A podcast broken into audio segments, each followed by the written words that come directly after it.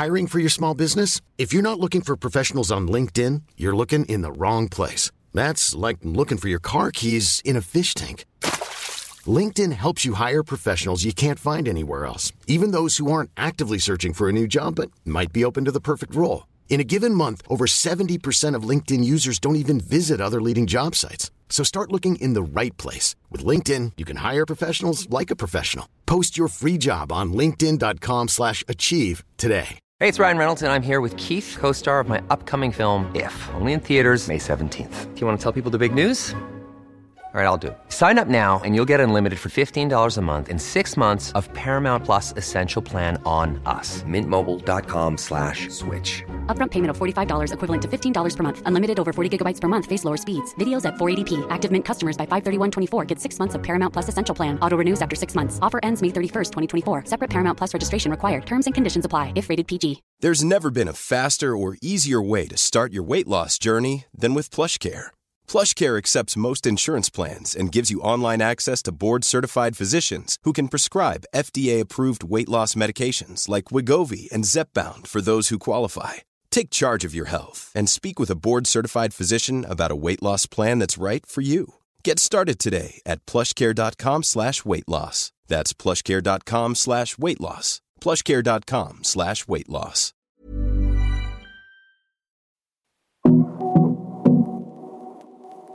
Hej och varmt välkommen till avsnitt 213 i Karriärpodden. Låt mig presentera veckans gäst, entreprenören, affärsängen Josefin Langgård. Grundare och tidigare vd på Kry, som numera driver det superaktuella bolaget Mantle, som säljer produkter baserade på CBD-olja. Och vad det är och dess effekter kommer vi få reda på mer om i avsnittet. Det här är också ett samtal där vi får lära känna tävlingsmänniskan som bytte ut elitidrottarkarriären som utförsåkare till Handelshögskolan och som sen har använt sin kraft, mod och snabbhet i att bygga bolag och även investera i nya. Vi kommer förstås få reda på vad som ligger bakom hennes många framgångar, men också om ett antal motgångar. Bland annat vad som hände när hon var gravid i vd-rollen och fick kommentarer om det. Och vi pratar om hur vi ska tänka kring kvinnligt ägda startup. Dessutom om vad har hon fått ut av att gå till ett medium och vad ett starkt trädgårdsintresse har betytt för henne. Och förstås en hel del om ledarskap och livet. Ja, ni hör ett fullspäckat avsnitt. Tack för att du följer med oss och lyssnar. Jag som programledare heter Eva Ekedal.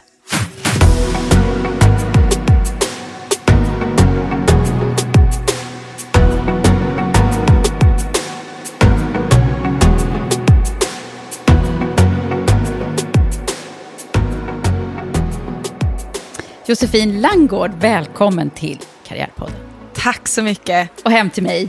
Alltså det är så magiskt här. Jag sitter nästan och nyper mig i armen. Det är så vackert och så en vacker höstdag Ja. och den här utsikten. Du Vi har det bra här alltså. idag också, du och jag. Ja, men det är så roligt och vi bor inte så långt från varandra kan vi säga. Nej, så det var ju så också härligt att cykla hit. Ja, Ja. Mm. cykla till podden liksom. Men du, eh, det är ju så att vi har ju träffats förut och det var ju under också väldigt roliga omständigheter, för det var ju i New York. Ja, Det känns ju helt så här, va? ja crazy. och vet att det känns som att det var liksom, eh, som att det var så här kort sen. Fast det har ju hänt otroligt mycket, eh, tror jag, både för dig och för mig sen dess. Ja, för det var ju på Executive Women Conference i New York, EWC, som SAC New York anordnade. Och Dagens Industri var med också. Ja, Female men Founders. precis. Mm. Female Founders eh, hade någon...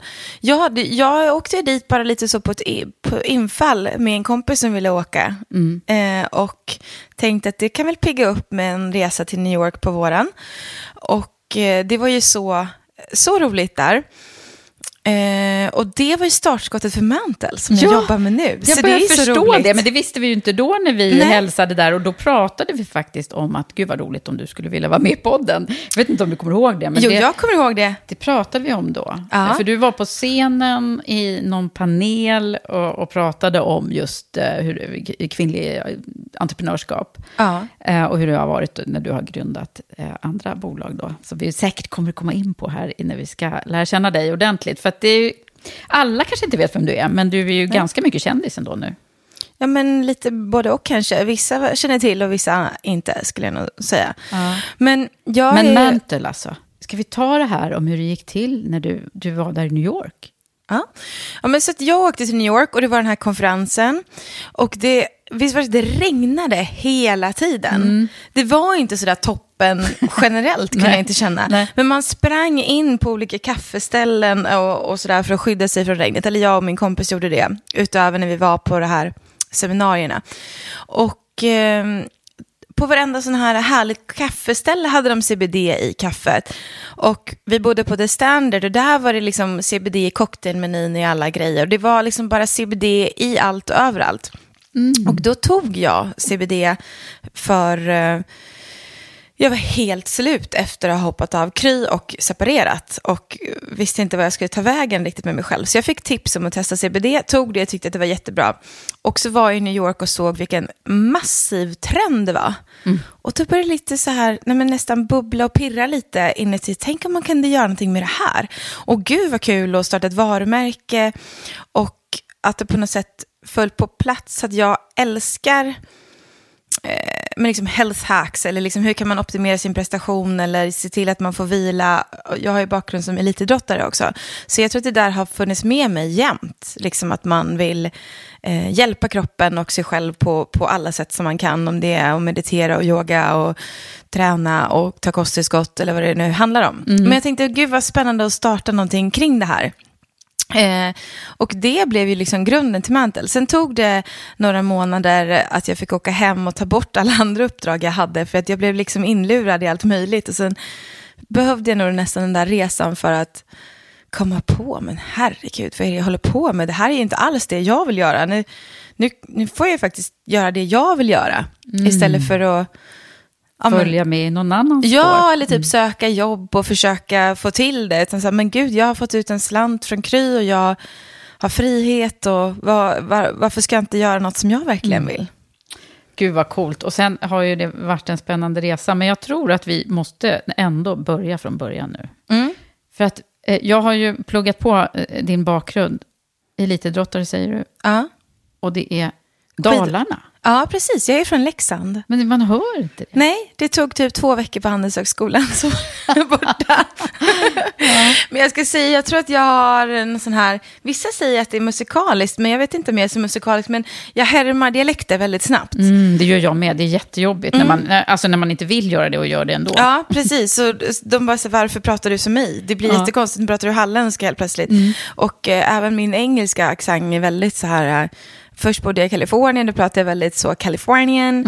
och sen eh, är mitt, barnens pappa är från England eh, på ett ställe, och så har jag skotska kompisar, så jag är väldigt eh, all over the place. Ja, ja, men det är multilingual helt enkelt. Ja, ja. Men du, hur var, eh, hur var din uppväxt? Jag tror att jag alltid varit sjukt driven och velat göra saker. Och mina föräldrar beskriver att jag liksom tvingade dem att låta mig börja tävla i skidåkning när jag var sex. Så jag tävlade i skidåkning och i golf och höll på med ridning och eh, allt möjligt. Ingen lagsport, det klarade jag inte av. Var det så? Ja. Du som är rekryterare, Ja, vem vågar man bekänna lägga- här? Lägga pusslet här, okej. Ja, men en stark eh, tävling och drivskraft, låter det som. Ja, Mm. men verkligen. Och det fick jag utlopp för. Och så hela mitt liv egentligen kretsade kring att jag ville eh, vara som Pernilla Wiberg och vinna OS. Mm. Eh, tills jag var 18-19. Så att jag nådde då mina mål att liksom komma in på skidgymnasiet och nå SM-placeringar och liksom...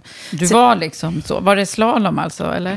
Jag störtlopp var min bästa gren, förstår du. såklart. Du är så här, fart och mod, mycket mod över dig. Ja. Mm. Inte så medveten om risk kan man också säga. Ja, vi ska se här nu om vi lägger pusslet. ja, ja nej, men så, så, så det var... Eh, jag valde skidåkningen då framför de andra sporterna och satsade på det och lyckades komma in i, på skidgymnasiet i Malung och, och gick där och det var ju helt fantastiskt att få göra den satsningen när man tränar fys 12 pass i veckan, pluggar utöver det, åkte skidor fem dagar i veckan och fick liksom klara av studierna på sidan och Så du trodde verkligen från början, det är så här, jag ska bli en slalom och försörja dig på... Mm. Och sen, så jag var riktigt bra när jag var så här 13, 14, 15. Och sen höll det inte riktigt, vet, så här, man går i det är någon sorts trappsteg hela tiden. Så att i tvåan på gymnasiet och när jag var 17 så kände jag så nej, du vet, kommer inte vinna OS. Vad fasen ska jag göra då? och då fick jag via någon där höra om att det fanns en skola som heter Handelshögskolan. Så tänkte jag, men det kanske skulle kunna vara någonting. um, så om det inte blev OS så fick det bli Handels? Ja, det var så. ja, ja, coolt. Ja, och sen... Eh, eh, Ja, men sen plockade jag faktiskt upp golfen där mittemellan också. Spelade golf på Svenska touren ett par år. Höll på att kvalificera mig till Europatouren. Men så började jag på Handels och då var det för svårt att kombinera. Men det är något med det där att liksom göra sitt bästa. Och sen ganska kort, eh, alltså jag hade gått två år på Handels så hittade jag in i startupvärlden. Och då tycker jag att det är ganska likt att bygga bolag och att elitidrotta mm. i att man sätter ett väldigt högt mål som egentligen kanske är ganska orealistiskt och så bryter man ner det i delmål och så kör man. Liksom, och att man hela tiden försöker eh, överträffa någon sorts mål och så. Ja, det är ju faktiskt en väldigt eh, bra liknelse. Mm. Säger jag som också, fast jag har inte då varit elitidrottare på den nivån, Nej. men eh, driver ju bolag. Och det är ju hela tiden på något sätt att man, man måste liksom prestera och, och uh. överleverera. Och aldrig luta sig tillbaka och tro att, att, att, att det ordnar sig på något sätt. Nej, mm. precis. Mm. Ja, så att, eh, det känner, jag känner mig väldigt tacksam att jag hittade in i det, för det är inte... Eh, jag är liksom inte uppvuxen med att pappa driver Nej, stora techbolag eller någonting sånt Vad gjorde dina föräldrar då, eller gör? Min mamma har, är frisör har sin salong som hon har haft sedan jag var liten. Så det finns ju någon liksom, entreprenöriell mm, företagarådra där. Mm. Uh, och pappa har jobbat på bank, uh, samma bank, 37 år. Oj. Och har precis gått i pension. Ah, mm. Så det är verkligen... Vad, han, det är så mycket ordning och reda. Ja, lillebror. Mm. Mm. Han jobbar med, mycket med e-handel och har liksom lite så startup men också lite större konstellationer. Mm. Mm. Vad spännande. Det, ja, det är ju verkligen inte så att man alltid ärver liksom, föräldrarnas kall eller yrke. Mm. Nej. Vad säger de om din, dina val? Så här? Ja, jag tror pappa har varit väldigt nervös liksom, när jag bara vet du, eh, vid en punkt började jag på ett företag som heter Firm Factory. Mm. Och tackade nej till ett jobb på Spotify för att börja på Firm Factory. Oh. Mm. Och då, eh, efter fyra veckor sa jag upp mig. För jag bara, ni fattar ingenting. Så här kan man inte bygga bolag. Jag var då 25. Eh, talade om för de här gubbarna som jag tyckte att de var, att så här, det här går inte. Jag får sluta. Och då tror jag pappa hade ju eh, panik alltså. Uh. Vad, vad gör hon? Hur ska det gå? Liksom? Ja, säger upp sig utan att ha något annat uh. också? Eller uh. var det så? Ja, mm. absolut. Nej, det skulle aldrig falla mig in att man skulle hitta en... Så jag har också så kompisar som bara, nej men vadå Josefin, man, sö- man måste ju söka nya jobb när man har ett jobb. Varför då? nej, men, ja, nej men lite det där jag tror att jag också väldigt passionsdriven, har svårt att tänka mig kompromissa med vad jag vill. Liksom. Mm. Eller så här, ja men det här vill jag, då är det bara det. Då får man eh, lösa resten. Mm. Vad häftigt. Så eh, passionen, har den, har den varit med hela tiden? Liksom? Ja, ja, men det tror jag. Och att jag blev då väldigt glad. Så att jag eh, pluggade på Handelshögskolan och jobbade extra i Saltsjöbadens slalomklubb som tränare. Och de hade ganska så uttalad strategi eh, att men vi värvar eh, de här eh, ungdomarna som går på Handelshögskolan som är gamla skidåkare. För det har blivit någon sån grej, tradition, liksom, att många skidåkare mm -hmm. går på Handels. Mm. Det var väl därför jag hörde om det också, för annars hade jag nog inte ens knappt vetat vad det var. Mm. Och då eh, så får man jobba extra där mot att man får del av deras nätverk. Och det är liksom väldigt starkt nätverk bland föräldrarna där. Mm. Eh, och via det så fick jag mitt första jobb som skulle vara någon sorts internship på en startup. Och där fick jag erbjudande om att vara kvar och vara med och bygga det bolaget. Och det var så roligt. Och den här fantastiska entreprenören som heter Anders Löbrand hade redan byggt då. Och vilket var det då? Det hette Viewserve. Mm. Vi sålde det efter två år till Hexagon.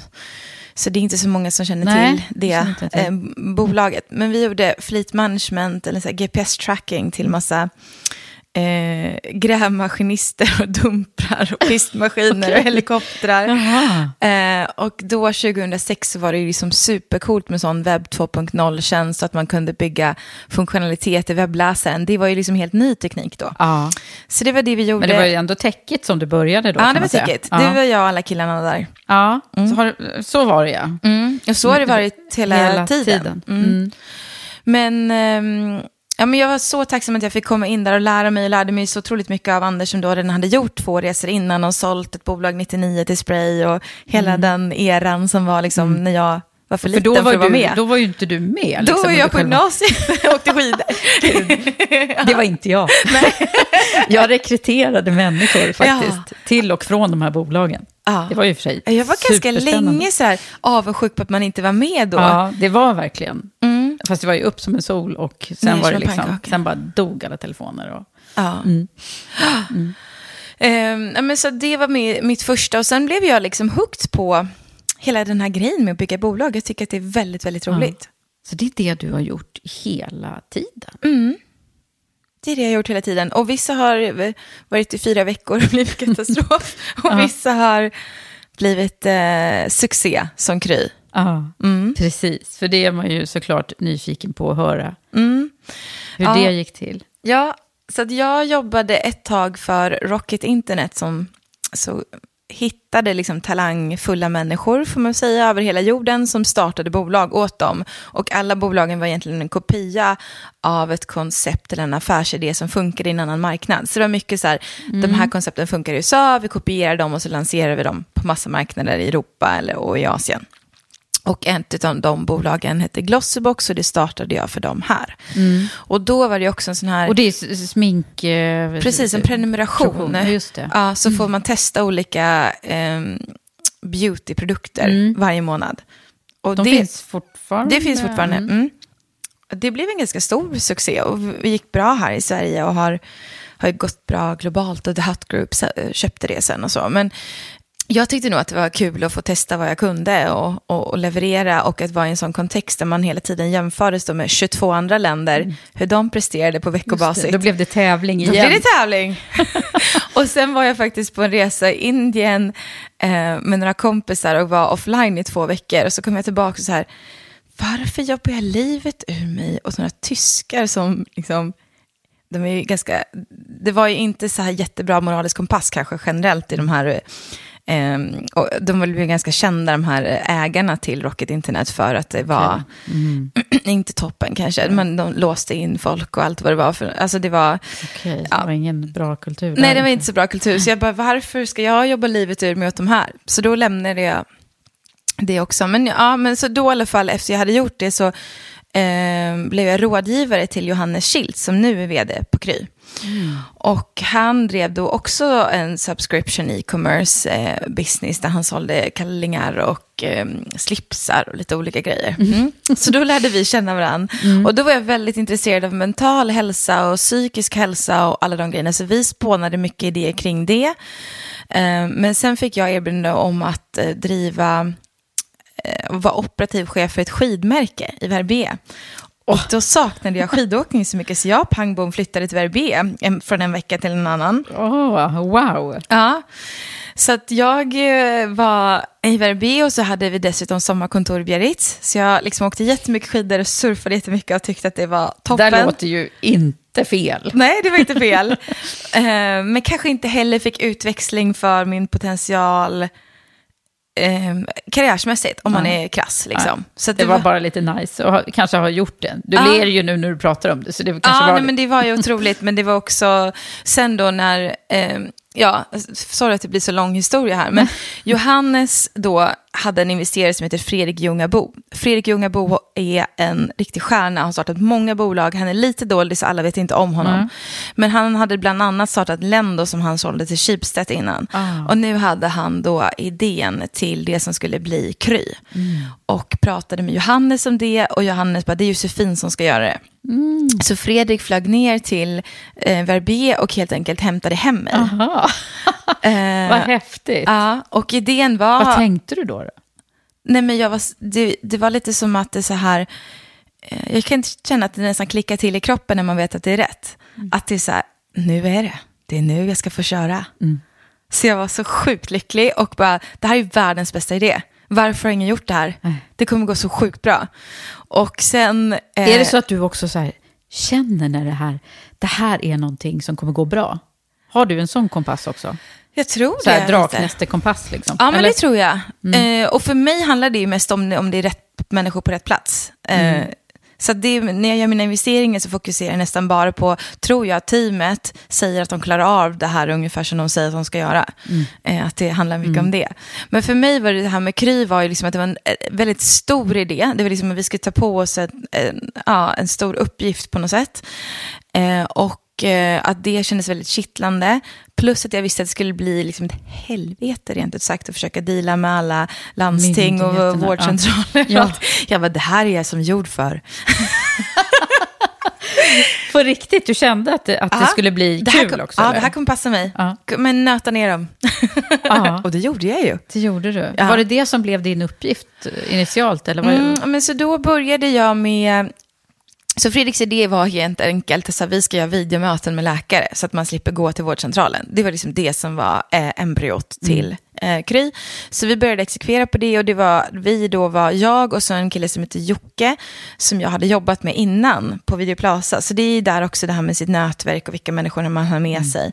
Och han är en riktig stjärnutvecklare och CTO. Så att han kom in som CTO, jag var vd och jag sprang runt och försökte förstå hur vi skulle komma någon vart med den här idén. Träffade eh, alla som jag kunde komma på eh, som på något sätt kunde hjälpa oss på vägen. Men mycket eh, ja, men landstingschefer, vårdcentralschefer, eh, kompisar som på något sätt hade startup som var närliggande och så vidare. Eh, och eh, då var det nästan helt sjukt för alla var så här, nej det kommer aldrig gå i svin.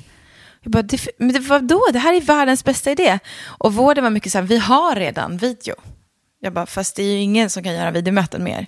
Ja, men vi har video. Okej.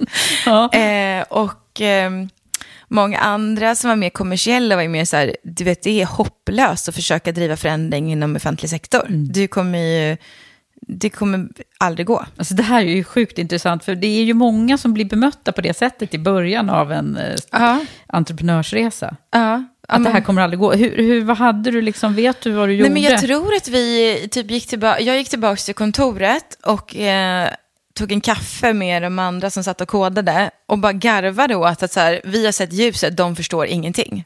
Alltså så det var mycket så här, Mm. Ja, men alltså att stålsätta sig att fortfarande liksom tro på sin idé och inte Ja. bli nedslagen. Nej men verkligen. Ehm, och sen eh, så lyckades vi lansera och fick ett jättestor spridning på lanseringsbudskapet med en PR-firma.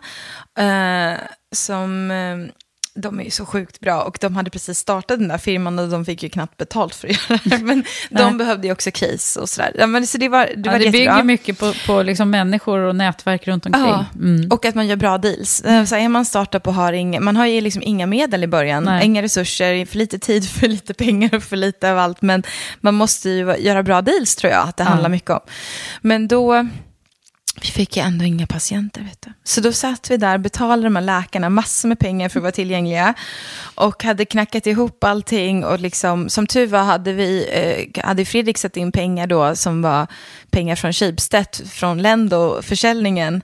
Så vi hade ju Ni hade lite, lite. så här att kunna betala Men ni läkarna. tog och, inget externt eh, riskkapital då? Eh, Eller? Vi hade inte fått in det än. Nej.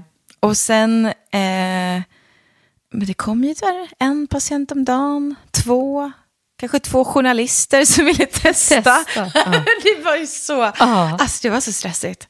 Men sen tog det väl några månader så började vi få upp lite volym. Och det vi såg då direkt var att folk älskade det. Så alla som hade använt var ju lyriska. Men fick så mycket frågor. Vanligast frågar man typ så här, är det en riktig läkare? Ja. Bara, nej, nej, men vi är låtsasläkare här hos oss. Och att de flesta läkarna som vi lyckades rekrytera in för att börja, de var så här, jag ska visa dig att det inte går Josefin. Man kan inte träffa patienter så här. Jag är bara här för att visa dig att det inte går. Och det, men alltså, det är ju nästan... Det är som helt ett- otroligt. Ja. Och sen, jag menar, hade det varit idag, Ja. eh, ni var ju så före er tid, Jag menar, vi har, gör ju allting digitalt nu på Ja. videomöten, så det går ju Precis. uppenbarligen kan man Det konstatera. går uppenbarligen. Nej, men jag tror också att det var ju det som vi hade i tur med timing och det måste man ju alltid ha, eh, tror jag. Mm. Eh, I alla fall för så här stora idéer, då måste timingen makro och mikro liksom stämma. För att det ska måste stå rätt Ja, men precis. Hade vi startat två år tidigare eller två år senare så hade det inte alls blivit samma. Liksom. effekt. nej. Mm. Nej. Och Men du var start- där i fem år nästan. Ja, Ja. precis. Ja, så det här var den första eh, tuffa tiden. Men jag skulle säga att nästan två år var det väldigt eh, så. Ingen ville finansiera oss, det var alla sa att det inte skulle gå. Mm. Eh, och sen lyckades vi dels att vi fick in ganska mycket kunder och hade lärt oss vilken typ av marknadsföring som funkade bäst. Och sen att eh, vi kunde få faktiskt ersättning från vården för den vården vi tillhandahöll. Ja.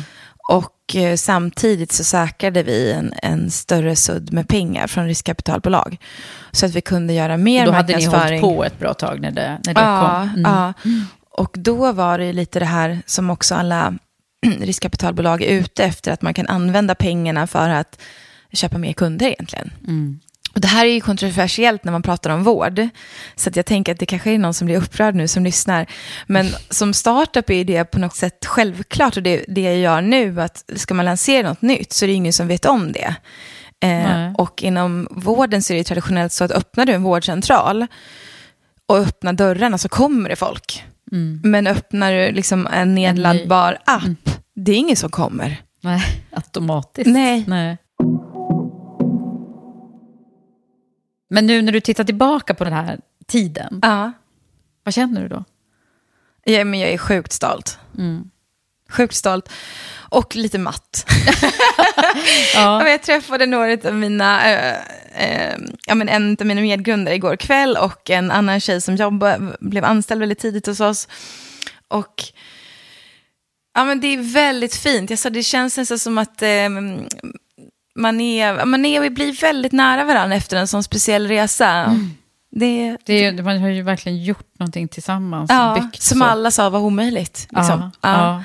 Nej, men och sen att bygga ett stort bolag och jag tycker att det är en sån, jag vill jättegärna inspirera fler kvinnor till att våga drömma och att våga satsa på att bygga stora bolag. Um, och att vi, det är bara att köra, mm. det är inte mm. så mycket att fundera på. Men du slutade? Jag slutade. Mm. Så att jag, eh, jag fick två barn under den här tiden och eh, vi hade faktiskt svårt att resa pengar som jag berättade. Och i tillägg till det då när vi skulle resa pengar så var det många som var osäkra kring, skulle affärsmodellen vara skalbar, hur var det regulatory wise och så vidare. Och sen var jag gravid och det mm. fick vi kommentarer på.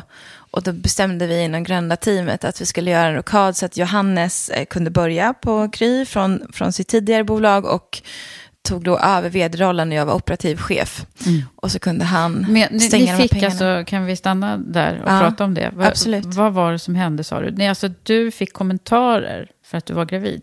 Ja. Ja, det var för stor risk att investera i bolaget för att vdn var gravid. Okej. Okay. Mm. Ja, för mig är det helt... Ja. För mig med. Men nu tystnar jag bara. För att jag, liksom, det är, jag såg att, det, att det hade, Dagens Industri också skrivit om det här, men det är ju helt otroligt. Ja, nej men det var, det sög kan man säga. Ja. Mm. Mm. Mm. Och jag tror att du kanske... Ble, vad hände med dig? Blev du liksom inte bara fly förbannad? Jo, men det hjälper ju inte så mycket. Nej, nej. och att det är på något sätt när det är... Så Kry var ju min första baby och att man satsar precis, precis allt man har och lite till. Och så ska det falla på att någon kommenterar, alltså. Mm. Så det var ju bara att, att liksom suck it up och Johannes fick ta vedrollen och um, han är ju sjukt bra på, alltså superbra på att stänga liksom pengar. Kompisar. Ja, men mm. precis. Superbra på att stänga pengar, superbra på att rekrytera och så vidare. Så det har ju varit väldigt bra. Och bolaget går ju otroligt bra också sen jag slutade. Mm. Så att, Eh, jag är en lycklig aktieägare idag ja, ja. och jag får ju göra nya saker. Ja. Men det var ju inte kul, det kan vi säga. Nej. Vad tänkte du att du skulle, ja, men vad ska jag göra nu då? Eller vad, hur gick tankegången? Eller fick barn vet jag ju. Ja, nej, men jag var väldigt frustrerad. Mm. Eh, och, men som tur är så blir det ju som att det går över med tid. Alltså, det hjälper ju inte att vara så arg på något mm. sätt. Men däremot så har jag nog väldigt stark... Eh, ja, men jag vill att det ska bli annorlunda. Mm. Och jag tycker att många säger att det kanske är lite annorlunda redan nu. Om det där var 2016 och idag är det 2021. Men jag vet inte riktigt hur det är på riktigt. Liksom. Eh, och, eh, jag är fortfarande den där 1% av riskkapitalet. Ja, men förstår du att det är mindre än 1% av riskkapitalet mm. som investeras i kvinnors bolag? Nej, det, I det, Sverige? Det, det, vi pratar om det så ofta här i podden och det, det, det är helt obegripligt. Ja. Har du funnit någon liksom någon ledtråd varför det inte går att, att takta upp den där siffran? Jo, men det är väl så att det är många faktorer och jag tycker att det är bra att det finns forskning att relatera till de här sammanhangen, för det hjälper inte så mycket att man tycker, Nej. man ska säga, eller, eller jag tror, eller, liksom. Nej, men precis. Och det. det är väl en kombination eh, som, som visas på att det finns en bias hos de som investerar. Mm. Eh, att man tror då mer på en karaktär som ju är de, många av de som har lyckats bygga stora bolag också, som är en 27-årig lång vit man. Eh, som tror att han kan göra precis allt mm. i mm. hela världen. Och det är ju jättebra, men det kan ju finnas fler som också kan lyckas, som ja. man kan identifiera. Och sen så, så att bias är en del. Och sen är det ju klart att det är färre kvinnor som pitchar, det är färre kvinnor som ger sig in i att bygga startups. Mm. Och där är ju till exempel förebilder en väldigt viktig del. Och eh, om jag kan vara en förebild för någon så är jag gärna det. Mm. Och försöker därför också vara lite synlig eller komma och berätta min historia så att man mm. kanske man kan inspirera någon. Liksom. Ja men verkligen. Mm. Tack för att du gör det och för ja. att du är här hos mig ja, och gör men det. Tack. Ja, men, men, men, men då där... satt du ändå där och var... Alltså jag är liten så här, vill gärna krypa in eh, mm. under skinnet och, och vad händer med dig då? Liksom? Ja, vet du, det här var spännande. Jag var med i Mia Törnbloms podd. Mm. Och då var hon, hon började vifta med armarna. Stopp! Vad sa du nu? Mm. Vad hände då?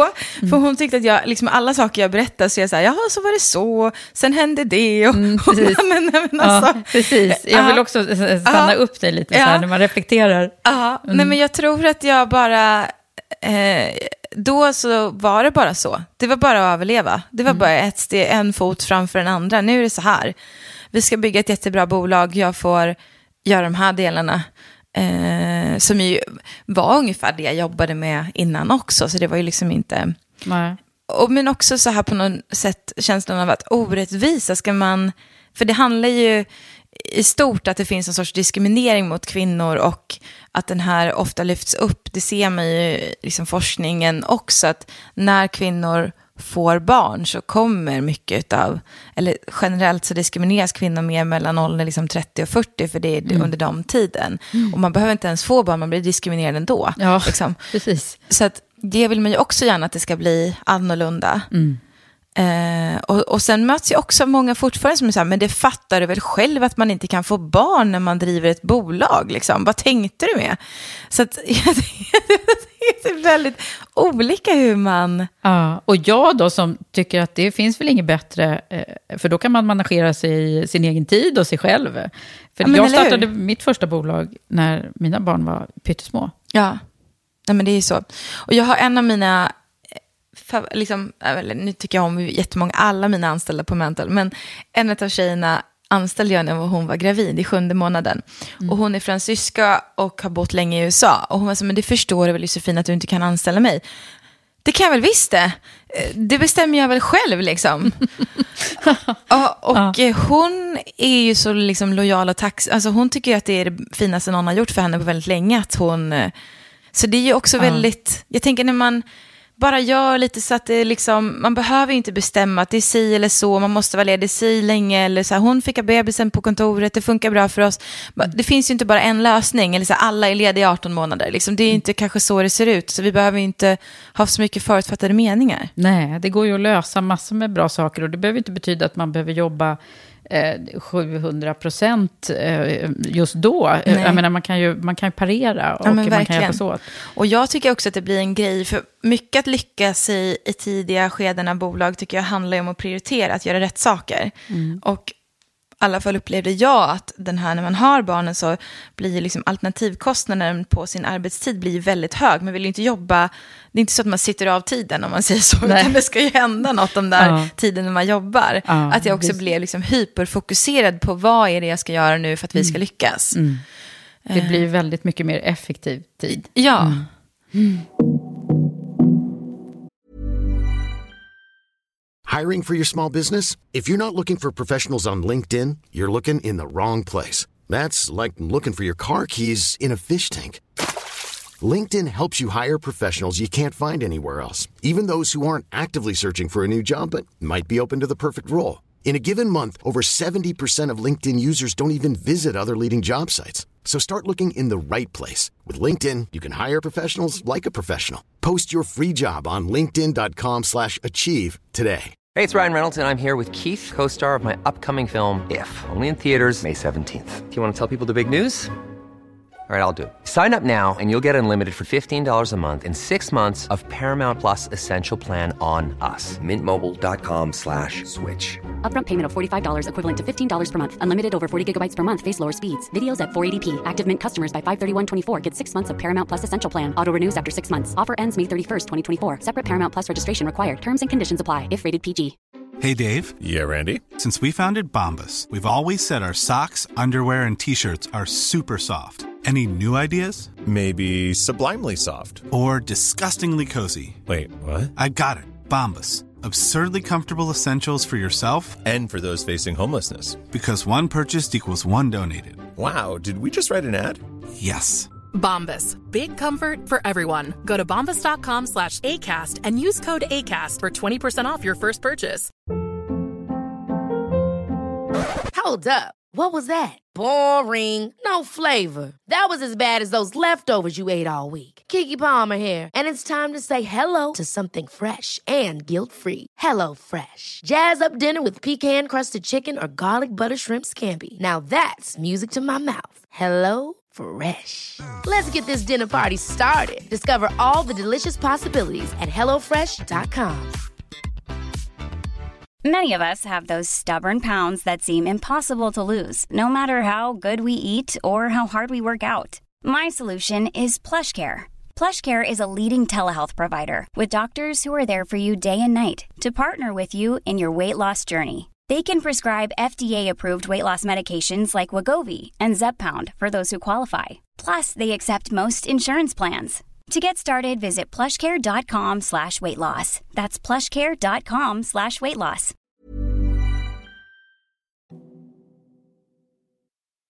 Men, du, men då, då, då är vi där när du har slutat. Mm. Och vad tänker du då, då att du ska göra nu här i Ah, men livet? då var jag som en liten trasselsudd och visste inte var jag skulle ta vägen någonstans. Nej, Vart du vilsen liksom? Mm. Eh, och då eh, var det en av mina första investeringar. Vi hade tagit in lite pengar tidigare till Kry. Eh, bland annat av Per Båtelsson som har startat Capio och Elis som, som Mr Healthcare i Norden. Och han ville då att vi skulle starta en Healthtech-fond tillsammans och göra investeringar i den här branschen. Och det tyckte jag var jättespännande. Så det var liksom hypotesen att vi skulle göra. Men då innebar det också att, ja, kan inte du göra det här också och ta hand om det där bolaget, för här måste vi ha någon vd. Och rätt för det var, så var det så här, ensamstående mamma med två jättesmå barn, har jobbat så in i bänken i fem år. Och är liksom, jag bara, nej, men det här, vad är det som händer? Jag har två vd-uppdrag och försöker resa en fond och sitta i någon styrelse och, och eh, nej men det var ju inte kul. Så då var det för mycket eller Ja, liksom, det var det för, många mycket. bokar? Och det tog mig ett helt år till att säga nej. Mm. Ehm, så det tänker jag också en sån här grej som jag tycker i alla fall att många kvinnor runt omkring mig och jag absolut behöver sluta plisa folk. Mm. Vad fasen är det vi håller på med? För du hade inte liksom bestämt dig för vad är det jag vill i det här? Nej. Nej, jag gjorde det de som de, de ville att jag skulle göra. Du sa ja till alla frågor som kom. Ja, det var ju tacksamt att jag, herregud, det är någon som vill ha med mig här. Ja. Tills att också lite så här, nu kan jag tycka, nej men jag är den enda, eller om det finns några kvinnor till som är så kallade unicorn founders i, i norra Europa. Det är ju, vi är knappt några alls. Och fasen vad badass jag är. Liksom. Mm. Ja, men och alla som får lite tid med mig ska vara glada. Precis.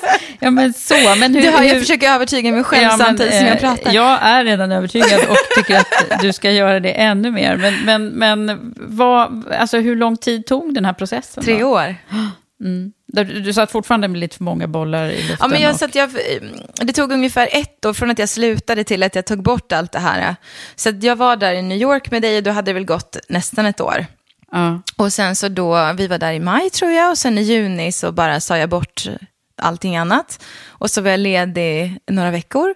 Och sen så kom det till mig, ja, men det, det är det här med CBD jag ska göra. Och det ska heta Mantle.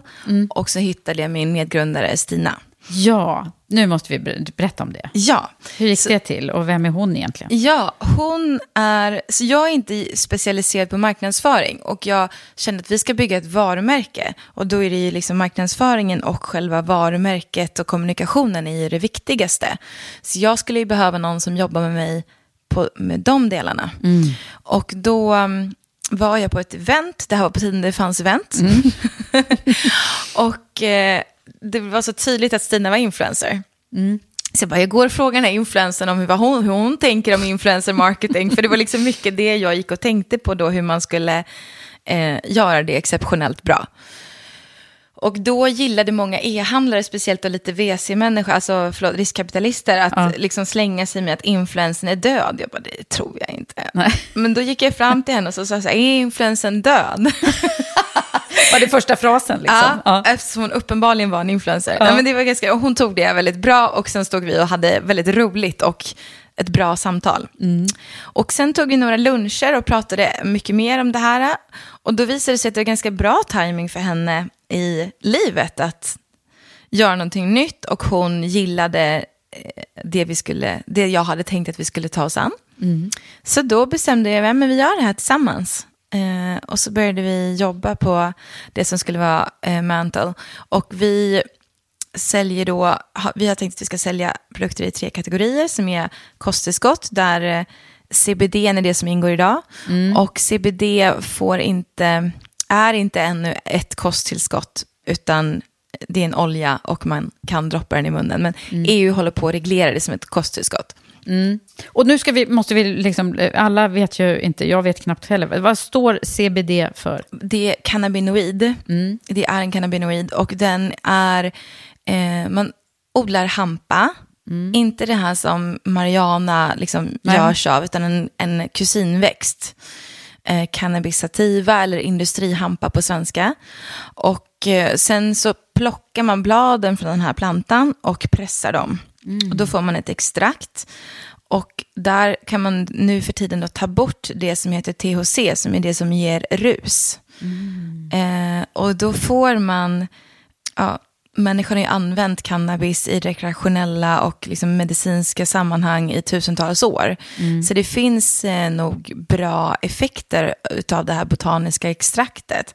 Och nu kan man då ta det utan att man blir hög. Ah, För det, jag är i alla fall inte ute efter att bli Nej, hög. nej, det- jag kan tänka mig att det är, liksom, det inte det det Nej. handlar om. Men det här har ju varit en het potatis, vet jag ju. Ja, Mm. så det finns flera läkemedel som är baserade på CBD, Mm. eh, hampaextrakt. Eh, och då går det ju igenom liksom en läkemedelsprövning och att någonting blir ett godkänt läkemedel. Och det är inte det vi håller på med. Men Mm. Nej. däremot så säljs det då i eh, nästan hela världen. På apotek, på hälsokostaffärer, på alla möjliga ställen så säljs det CBD som man själv kan köpa och dosera. Som en vitamin C eller Ja. Och, det, och det, ja, det görs i Sverige och överallt. Liksom. Ja, eh, och Sverige har en väldigt eh, restriktiv hållning där Läkemedelsverket vill egentligen bara att de här läkemedelsbolagen ska få sälja CBD. De har inte helt laglig grund för att ha den hållningen. Så det här är lite av en gråzon och det är väl också det som jag ser som del av möjligheten. Du hör ju att jag gillar utmaningar. Så jag och jag någon- tänker på när du liksom skulle dra dig, ta dig an landstingen och vårdcentralerna, Ja. det är lite samma... Nu tänkte jag att jag tar mig an Läkemedelsverket. ja, ja, men det har ju varit lite, det var, det var någonting Ja. som hände där också. Ja, så då lanserade vi den här första produkten. Mm. Eh, och det, vi lanserade den en vecka innan pandemin satte allt i, du vet, man bara, men vad, Vad händer? vad händer? Så, och sen, så det var jättetufft den första våren, vi lanserade i februari och vi kom ju knappt någon vart alls. Och sen äntligen i slutet på våren så gick det riktigt bra, många började köpa våra produkter, eller våran, vi hade bara en produkt, våran produkt, våran olja. Då var det bara oljan från början. Ja, och då eh, blev den stoppad. Så jag fick bara brev av Läkemedelsverket, du får inte sälja den mer. Eh, för att de tycker då att vi har gjort felaktig marknadsföring. Där de menar att eh, människor tror att de botar medicinska tillstånd genom att köpa den här oljan av mig. Aha, alltså, men, men det var ingenting som ni hade sagt förstås? Nej, det hade vi inte sagt, utan vi hade sagt att det här är inte en medicinsk Ja. produkt, du ska inte förvänta dig. Men de, eh, de, gör en ganska vitt eh, bred tolkning och Mm. vi har överklagat och det ligger fortfarande hos förvaltningsdomstolen. Mm. Ett och ett halvt år tar det att få besked. Oh my god. Oh my god. Så det var lite tuffa bud. Och sen samtidigt så hade vi börjat utveckla hudvårdsprodukterna som vi eh, också då har CBD i sig som är en superingrediens i hudvårdssammanhang. Som jag är så nyfiken Ja. på. Jag har ju redan frågat dig. Jag, bara, jag måste... Nej men precis. Jag ska få prova, Så den är har du liksom, exakt, det är ju, eh, boostar kollagenet som är det här som ger spänst och liksom minskar eh, linjer och så. Mm. Och eh, hjälper till att balansera huden. Så alla som har både känslig hy eller aknehy, de får, man får en balanserande effekt. Och sen är det en massa fina fettsyror som gör liksom att man får väldigt fin lyster och huden mår bra. Så det är ju en toppenprodukt i det här sammanhanget. Och då har vi tillsammans med en svensk aktör utvecklat de här hudvårdsprodukterna och de görs i Sverige och satt ihop det här med an- massa andra superfina Och det ingredienser. får ni nu eh, göra alltså? Och det får vi göra. Och det är för att då, som jag sa, att Europadomstolen har inte blivit klara med att eh, CBD är ett kosttillskott. Men de är klara med att det är okej i kosmetika. I kosmetika. Ah, och då okej. kan inte svenska myndigheter gå Nej. över vad EU säger. Utan då är de så här, okej fine, det, Ja, det funkar. Ja, Mm. det funkar. Så att ehm, då får vi sälja de här kosmetiska produkterna. Och de skulle vi då ha lanserat i, i augusti. Vi blev stoppade i juni som jag sa. I augusti skulle vi ha släppt dem. Då blev det inga burkar från Italien för att Italien hade väldigt mycket pandemi. Så att burkarna kommer i december. Ah. Då får man inte heller fram några andra burkar. Liksom, utan man, och jag som är van nu att jobba med digitala produkter, man får ju liksom spel. Ja. Jag ska sitta och vänta på burkar i fyra månader. Italien? Ja. Nej men alltså, Ja. så det var, 2020 var eh, tufft måste jag säga. Ja. Tack. Ja. Eh, Men så, så var det. Men nu då släppte vi hudvårdsprodukterna precis innan jul och har fått sånt otroligt mottagande. Ja. Så jag är så stolt över Ja, dem. men vad roligt. Ja. Så nu är det full fart. Och, och bolaget, hur många är ni nu? Nu är liksom? vi åtta, jag har fem till på väg in. Ah, Eh, och det går bra i Sverige, det går, börjar ticka på i Danmark och så gör vi en stor satsning mot Storbritannien här i höst. ah, så det är Go Global helt enkelt som ja, gäller? Ja, det ska vi göra. Ja. Och eh, ja, men väldigt spännande Känns bransch. det annorlunda än, än Kry? Ja, men det är annorlunda på så sätt att det är en produkt, en fysisk produkt. Eh, så det är kanske inte riktigt samma eh, människor som investerar i det eh, och så, utan lite annorlunda. Sen är det ett ganska annorlunda setup, för det är jag och Stina. Eh, men jag, jag har själv stoppat in mycket pengar och är, äger en stor del och ser till att här ska ingen kunna komma och ta min bebis. Det är Nej. inte aktuellt. Nej. Och, eh, varken bebis eller bebis. Nej, precis. Så att här är det... eh, och, och sen har jag eh, väldigt många kvinnor runt omkring mig som jag litar på. Så det är både Sanna Campbell, och Kristina Stenbeck och Sofia Benz och Emilia Deporet och några till som är Väldigt bra människor du har väldigt samlat bra. på Ja, dig. men exakt. Och så att jag har dem... Nej, men det känns ju helt fantastiskt. Mm. Så kul. Ja. Jag ska absolut Du vet, bli man kan en... inte lita på män. Eller kan man det? Nej, det är väl just därför vi sitter i den här podden just nu. Det finns ju några. Det ändå. finns några. Ja. Ja, vi ska ha hoppet öppet. Nej, men Ja. det är några män som har fått investera också, så det ska jag inte säga. Nej. Men du, om vi skulle prata om just det, tänker jag. Det här Mm. med, med eh, jämställdheten i, i entreprenörssvängen. Mm. Hur, hur, alltså du har ju själv upplevt det där då smärtsamt, men, men vad, vad känner du själv när du möter eh, kvinnor nu i, som, som kanske vill pitcha på, på olika grejer som du, sammanhang som du är med i? Ja, så jag gör ängelinvesteringar eh, själv. Eh, jag tror att jag har gjort 12 stycken hittills på tre år, så det är ändå ganska många. Eh, och eh, då har jag som kriterie att jag investerar bara i team där det i alla fall ingår en kvinna, eh, minst en kvinna i grundarteamet. Eh, eller att det bara är kvinnor i grundarteamet. Och det är för jag vill liksom göra någonting annat än hur, hur branschen ser ut i stort. Och jag är övertygad om att man kan vara, göra väldigt bra investeringar fast man har de kriterierna. Liksom. Ja, verkligen. Och eh, det handlar ju då om att hitta liksom, som, de som har kanske det här drivet och passionen och viljan att göra någonting och eh, förmåga också. Mm. Eh, och då eh, hjälper jag gärna dem också i den mån man kan. Sen ska jag säga att det är ingen överdriven mycket tid som jag spenderar vid varje bolag, men att man ändå försöker eh, bidra med någon workshop och så när man behövs. Och eh, framförallt så är det ju så, och så tycker jag alla ska tänka när man tar in kapital, att investerarna ska ju också bidra med sitt nätverk. Mm. Så det är ju mycket att man kan koppla ihop dem med någon som jag känner eller tipsa om någon de borde träffa och, och sådana saker. Mm. Men också bara försöka lyfta kvinnor i alla sammanhang man kan. Mm. Om inte jag kan vara med på något event, men då rekommenderar jag en annan kvinna. Och så tror jag ändå att det är ganska många nu som har börjat göra för att vi vi vill se en förändring. Mm. Liksom. Mm. Verkligen. Vårt motto är ju lead the change and change the lead. Och, det är, och pay it forward. Och det är mm. ju verkligen mycket som... Eh, alltså vi, vi är många som behöver göra likadant. Ja, verkligen. Och sen en annan fråga som jag tycker är jätteviktig är att eh, vi ska kanske både peppa varandra men också liksom benchmarka vilka deals vi får. Mm.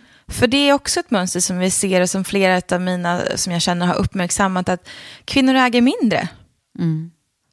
Det är inte bara att man får mindre lön, för det är ju så här, vet, det kan ju vara en peanuts i sammanhanget jämfört med hur många procent du får som är liksom, blir hur mycket pengar som helst i slutändan sen. Mm. Så det tycker jag också är en så här viktig grej att att prata om. Ja, att mm. prata om och kanske vara tillgänglig för att så är det här en rimlig procent? Eller vad är det och eh, hur mycket ska jag kräva? Och att peppa kvinnor till att vi ska kräva mer även om det är obekvämt. Eh, för att det finns ett väldigt tydligt mönster att vi hela tiden får mindre. Ja. Ja, det är, det är ju inte bara liksom i lön och ersättningssammanhang, utan också då hur stor del av kakan man tar när man går in i tidigt, ja. till exempel i en startup. Ja, superspännande och mycket att lära har vi av dig och av varandra ja. i olika sammanhang. Men du, jag, är lite, jag har ju så många frågor till dig. Mm. Jag, har, jag har två saker till som jag vill prata om. Mm. Och det är din spirituella sida, och så vill jag prata om hundar. Mm. och så vill jag prata om ledarskap. Ja. Ska vi börja med ledarskap? Ja, det kan vi göra. Ja, men det är ju spännande. Mm. Du har ju liksom fått testa på i lite olika sammanhang och, och så nu. Ja. Eh, jag eh, tror att jag är en ganska bra ledare. Eh, jag tycker om att peka riktning och tycker att det är mitt jobb att fatta beslut. Mm. Och skapa trygghet och säkerhet för de som är med. Sen är, tycker jag också om att vara ganska hands-off. Jag håller inte på och duttar i alla detaljerna. Nej. Och en, en, alltså att vara ledare i, i en entreprenörs eh, eller i en startup när det går snabbt, när man ska bygga. Vad är det som är viktiga parametrar då, som, som du har erfarit? Um, men för mig, det är mycket det som jag sa. Dels att, alltså, att peka i riktning, att vara väldigt tydlig med dit ska vi. Eh, och just nu är det det här som är viktigast. Och sen också eftersom man, det går så fort så behöver man ju ofta fatta väldigt många beslut. Och det där tror jag har varit en styrka för mig, att jag är väldigt snabb. I, alltså alla har alltid skrattat åt hur snabb jag är på alla mm. olika Det är nog ingen slump att jag tävlade i att åka snabbt. snabbt. Liksom, för att det är liksom, jag Men gillar jag när det går snabbt. Jag såg också på din Instagram att du å, kör eh, båt snabbt också. Ja, det gör jag också. Mm. Mm. Ja, men det känns toppen. Ja. Eh, och Ehm, eh, det där tror jag är skönt. Jag har lätt att fatta beslut och eh, snabbt, liksom, ta fram några kriterier, fatta ett beslut så kan alla köra. Eh, för det kan jag uppleva själv i sammanhang där jag varit att jag inte är den som bestämmer. Och så vill eller kan inte den som ska bestämma bestämma och så får, får ingen göra någonting mm. liksom, under tiden. Så att, eh, då kan det ju hellre att man fattar något beslut för mycket som kanske sen får ändra sig än att alla ska stå och stampa mm. inom min tanke kring det. Mm. Tror du att det är någon speciell egenskap som, om man nu sitter där och funderar på om man ska våga ge sig på och, och, och bli, eh, starta en verksamhet eller produkt eller driva en startup? Mm. Vad, är det någon speciell egenskap som, som du känner så här, det här har jag mått bra av att ha och skulle gärna vilja att alla andra hade också? Men jag får ofta kommentarer om att jag är o, inte så typisk kvinna för att jag verkar vara inte riskmedveten. Alltså jag tänker inte så mycket på risken. Mm. Uh, men sen vet jag också att det kommer ny forskning som visar att det där med att kvinnor inte vill ta risk, det är en myt. Mm. så att jag vet mm. inte, och jag var i ett annat sammanhang nyss där de pra, det var en annan kvinna som var med som sa våga typ hundra gånger. Vi kvinnor måste våga. Hon menar också att alla måste gå i terapi när vi ska våga. Uh, och då var så här, men om vi ska börja med terapin då blir vi nog all aldrig klara. Utan det är bara att köra. Och jag tror att det har varit en nyckel för mig att jag bara råkade hoppa i början. Och så flög jag. Alltså det funkade. Du vet hur det, hur det kan kännas när det Ja, exakt. Att det bär. Och då behöver det inte vara så läskigt att hoppa längre. Nej. Så jag tänker att man ska bara köra, det är någon sån här entreprenörsmotto med kör bara kör. Men att prova tidigt när man kanske inte har så hög fallhöjd. Alltså tidigt som i precis man har pluggat eller när man inte har så höga levnadskostnader och eh, liksom prova att exponera sig för vad händer om jag gör det här. Sen tror jag att en annan egenskap är väl att man kanske inte tycker om att någon bestämmer över en. Det gör inte jag. Nej. Nej, då passar man extra bra i Då den passar typen man extra bra. Ja. Och få Eh, bestämma själv. Exakt. Sen gillar jag väldigt mycket också att det är en blandning mellan högt och lågt. Att det är liksom, man måste lägga strategi, men man också måste göra massa saker. Ehm, så är man lite otålig till exempel, som jag är, då passar det ganska bra. Men det är väl en sån grej att när man kanske har pluggat eller vad man har gjort, att man då provar vart man kommer till sin rätt. Och det kan jag önska lite så att de ställen jag varit på och inte kommit till min rätt, att man hade bytt ännu fortare. Ännu fortare än fyra veckor, när jag skojar bara. Nej, men, Ja. alltså, jag har ju inte gjort det varje gång, Nej. men att man, Att du själv hade känt att nu är det dags att... Nej, Ja. det här blir inte rätt. Liksom. det här blir inte rätt. Men det handlar om att våga lita på sin inre kompass som vi pratar så mycket Eller om här. hur? Och då kommer vi faktiskt över till mitt andra ämne. Mm. Det här med inre kompassen. Det kanske man kan liksom dra till Ja, ditt intresse för men, mental, eh, spirituell... ja men verkligen. Eh, ja, men jag är ganska intuitiv tror jag. Ja. Och det hjälper nog mig också i det här som jag säger att jag är snabb att fatta beslut. Att jag har en ganska stark känsla av vad det är och vågar lita på det. Mm. Och söker ju också guidning. Liksom. Mm. Berätta, vad gör du för något? Nej, men jag har några medier som jag träffar. Mm. Eh, och eh, eh, jag har precis nyligen förstått att jag nog är högkänslig och med allt vad det innebär. Ah, okej. Eh, som ju egentligen handlar om att man tar in väldigt många Ja. andras energier och känner av. Och Mm. att det är intressant också för att jag är extrovert och högkänslig. Och då blir det ju ofta att jag är liksom över, du vet, jag blir, det blir för mycket. Eh, så att, Att kanske, du liksom övertolkar också saker. ja, så blir man helt slut för Mm. att det är vart, Det är nu man jobbigt. helt överväldigad. Mm. Liksom. Så att, jobba kanske mer med det Mm. och det blir jättetydligt att min son är likadan. Så då blir det, jaha, om Ja. jag ska hjälpa honom, jag kanske också behöver samma sak som Ja, han men det är behöver. bra. Då kan du komma, hitta lite nycklar så du kan Ja, ja så det är spännande. Ja. Alltså, det är Ja. helt sjukt. Min sexåring, han är exakt som mig. Och Mm. jag tycker att han är sjukt jobbig. Och min mamma är så här, nu är det payback time. Är det sant? Hon ser detta. Ja, Ja. men det är ju, han är ju alldeles underbar också. Men ja, Ja, ja, men vad spännande. Men det där är ju så här, man, man, slutar ju liksom inte bara för att det går bra eller man har en bra business. nej. Eh, Men- Och utvecklas som människa. Nej, men precis. Nej, men så det här med medierna, om det är någon som tycker att det är spännande. Jag tycker det. Ja, nej, men det började för ganska länge sedan så pratade jag med en kvinna som sitter i södra Dalarna och då åkte jag dit och träffade henne och fick eh, väldigt bra vägledning. Nu kommer jag inte ens ihåg vad det var, kanske tio år sedan. Och sen i den här perioden när jag slutade på Kry och eh, separerade från barnens pappa som jag, som jag nämnde att jag var som en liten skrutt där. Då var jag verkligen så här, men jag orkar inte ens ställa mig upp längre. Alltså jag, nu eh, får jag lägga mig ner och dö, för det, jag orkar inget mer. Och då ringde jag till henne, eller jag fick en telefontid hos henne. Eh, Har du fått tips om henne då? Eller? Ja. Mm. Och det här var samma kvinna som Ja, jag det träffade sju år tidigare. Ah, okej. Men då träffade jag henne i person och nu såg henne på telefon. Och då, det var det, alltså då hon prickade in så många saker i där jag befann mig. Och så säger hon så här, ditt nästa bolag kommer bli större. Nej. Jo. Och då var jag så här, större än Kry, nu skojar du med mig. och eh, hon bara, ja det kanske beror lite på hur man definierar det, sa hon då. Men det kommer bli väldigt stort i alla fall, tyckte hon. Och, så, och då, Precis vad du behövde höra. Precis vad jag behövde höra.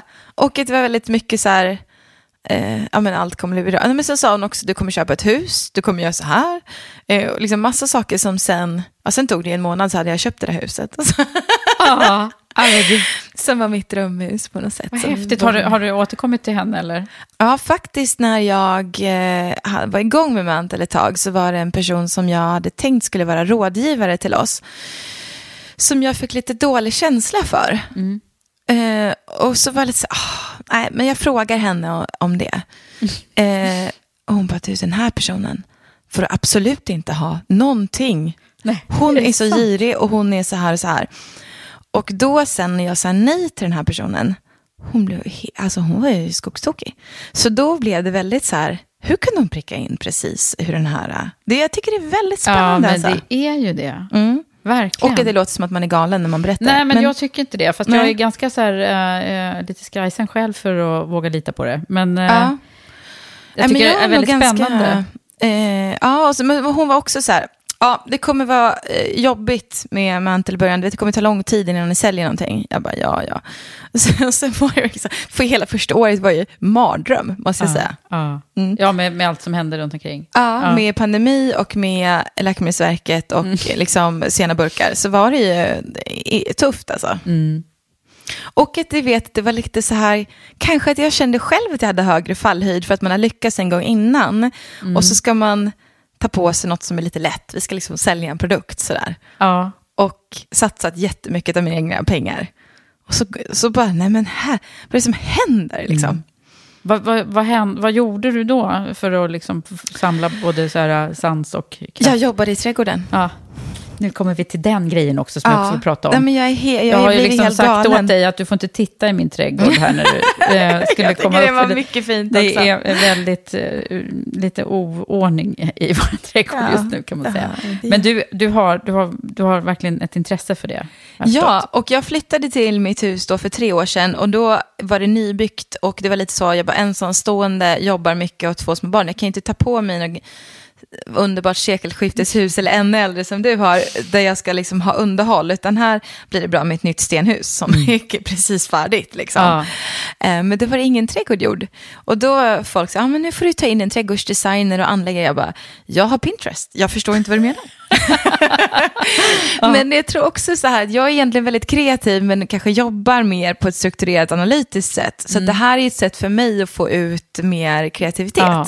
Och kanske lugn, tänker jag. Ja, lugn. Ja, men du vet, jag blir så lugn när man är där och gräver. Ja, ja, man kan tänka mig Och det. rensar ogräs och du, du, du vet ju, det finns ju många som går i trädgårdsterapi. Ja, jag vet. Eh. Nej, men det rekommenderar jag till alla. Ja. Det är helt fantastiskt. Ja. Så den där pandemivåren, Vi kanske kan ordna någonting här hemma hos mig, tänker jag. ja, men gärna. Jag har faktiskt funderat på det. För att eh, det skulle ju passa utmärkt att gå här. Så får jag hjälp med sådana som, Ja. som både kan och vill. Eh, Ja, men det så kan de få komma hit och prata lite, om de känner för det. Ja. Eller jag kan följa med i trädgården och prata. Ja, det är mycket bra. Ja. Det, det är faktiskt det, på riktigt. Eh, ja, nej, men det, mm, så det tar ganska mycket utav min, jag älskar det. Mm. Och ett, det var någon eh, som jag träffade nyss som var så här, ah, men hur, hur yttrar sig trädgårdsintresset? Jag bara, ja, alltså jag tittar typ bara på trädgårdsprogram. Eh, alla trädgårdsprogram som finns. Eh, helst då Gardeners World som, som sänds i UK, som jag då Ah, streamar. Mm. Ah. Och sen är det liksom alla poddar och sen så läser jag trädgårdsböcker och trädgårdstidningar och kollar också väldigt mycket på YouTube på såna här, så här gör man-grejer. Grejer. Så det är Så helt... du kunde inte från början? Ingenting. För jag tänkte så här, Dalarna där, ni kanske hade jättefin trädgård? Nej, men mina föräldrar är golfare förstår du, så då hinner man inte. nej, nej. okej. Mm. Då, då har man gräsmatta. Ja, och den är fin, så att man kan putta lite.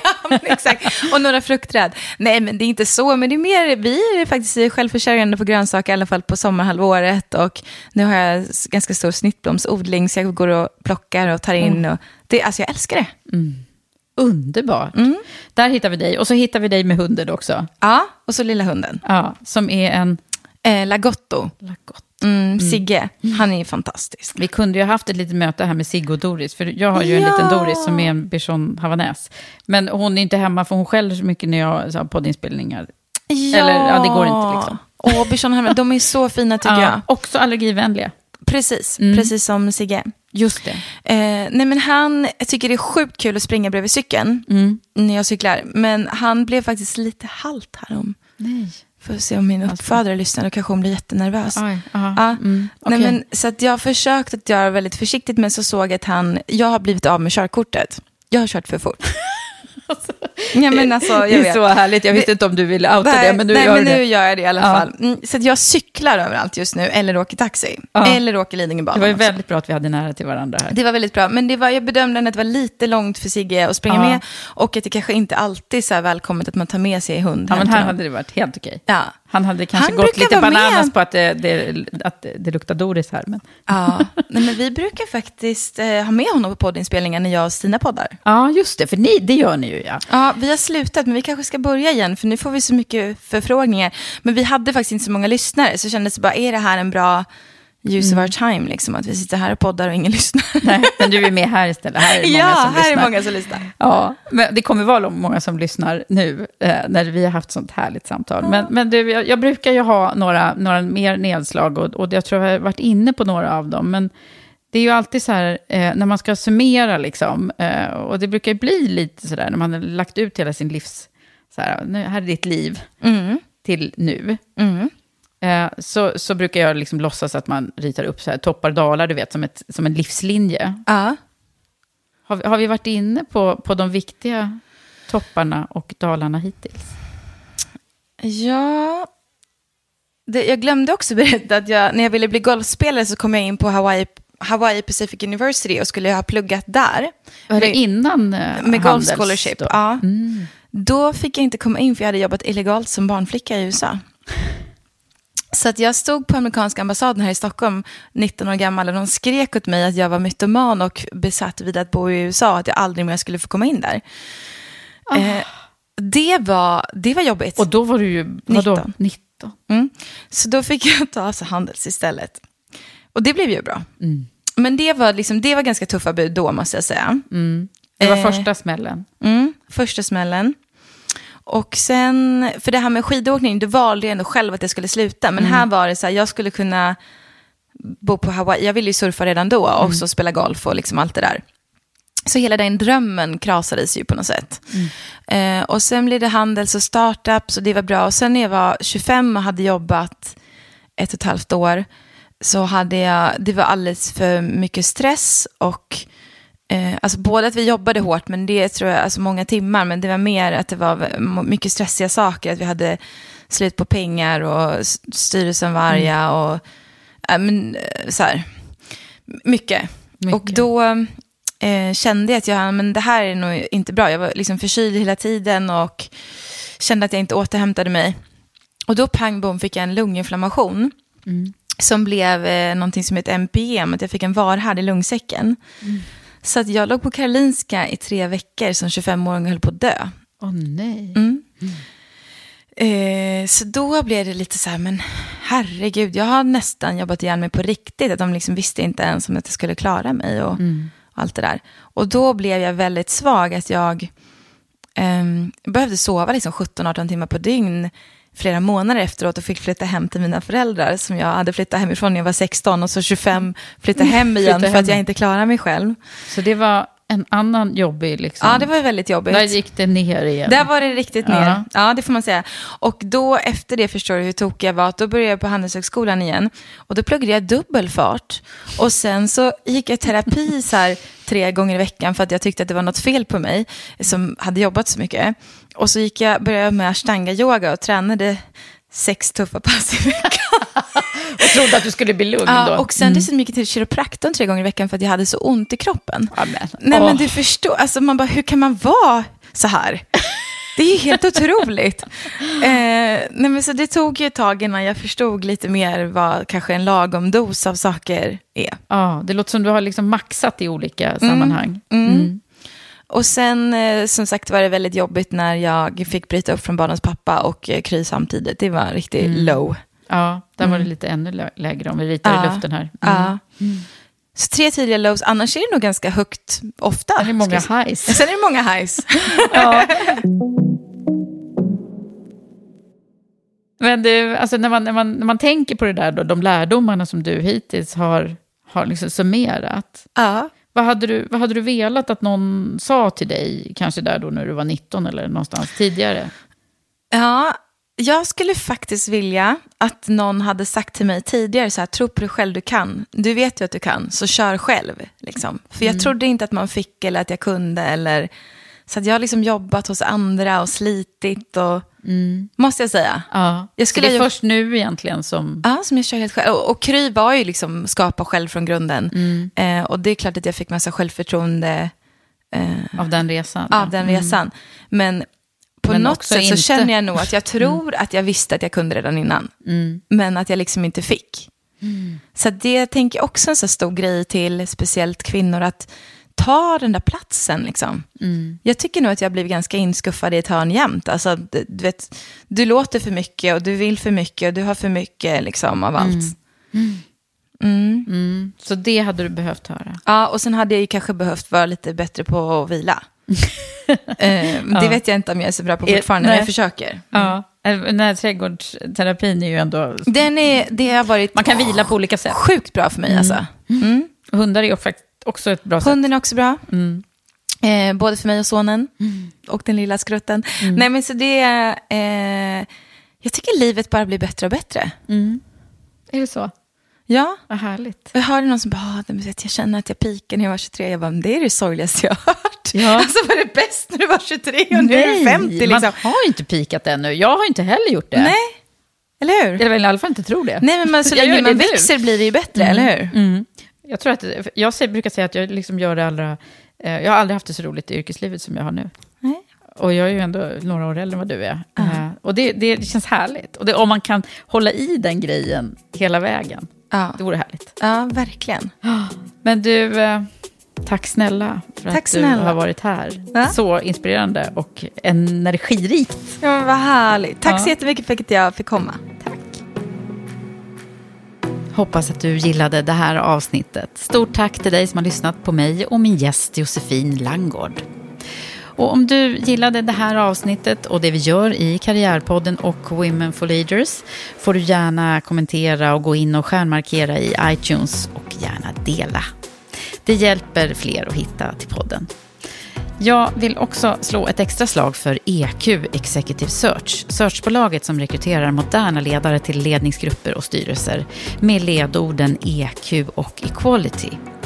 EQ Executive Search har en helt ny metod för att hjälpa våra kunder att vara proaktiva i sin successionsplanering och ligga steget före för att lösa framtida rekryteringsbehov. Gå in och läs mer om oss och vår metod ProSearch på EQ Executive Search.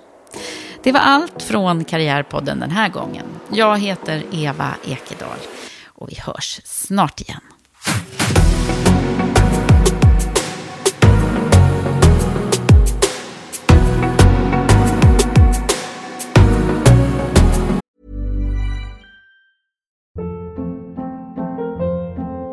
Hold up. What was that? Boring. No flavor. That was as bad as those leftovers you ate all week. Kiki Palmer here, and it's time to say hello to something fresh and guilt-free. Hello Fresh. Jazz up dinner with pecan-crusted chicken or garlic butter shrimp scampi. Now that's music to my mouth. Hello Fresh. Let's get this dinner party started. Discover all the delicious possibilities at hellofresh.com. Traffic jams, tailgating, pileups. Ugh, the joys of driving. How could it get worse? The federal government wants to have a say in what you drive. That's right. The Biden administration's EPA is pushing mandates that would ban two out of every three vehicles on the road today. Don't let Washington become your backseat driver. Protect the freedom of driving your way. Visit EnergyCitizens.org. Paid for by the American Petroleum Institute.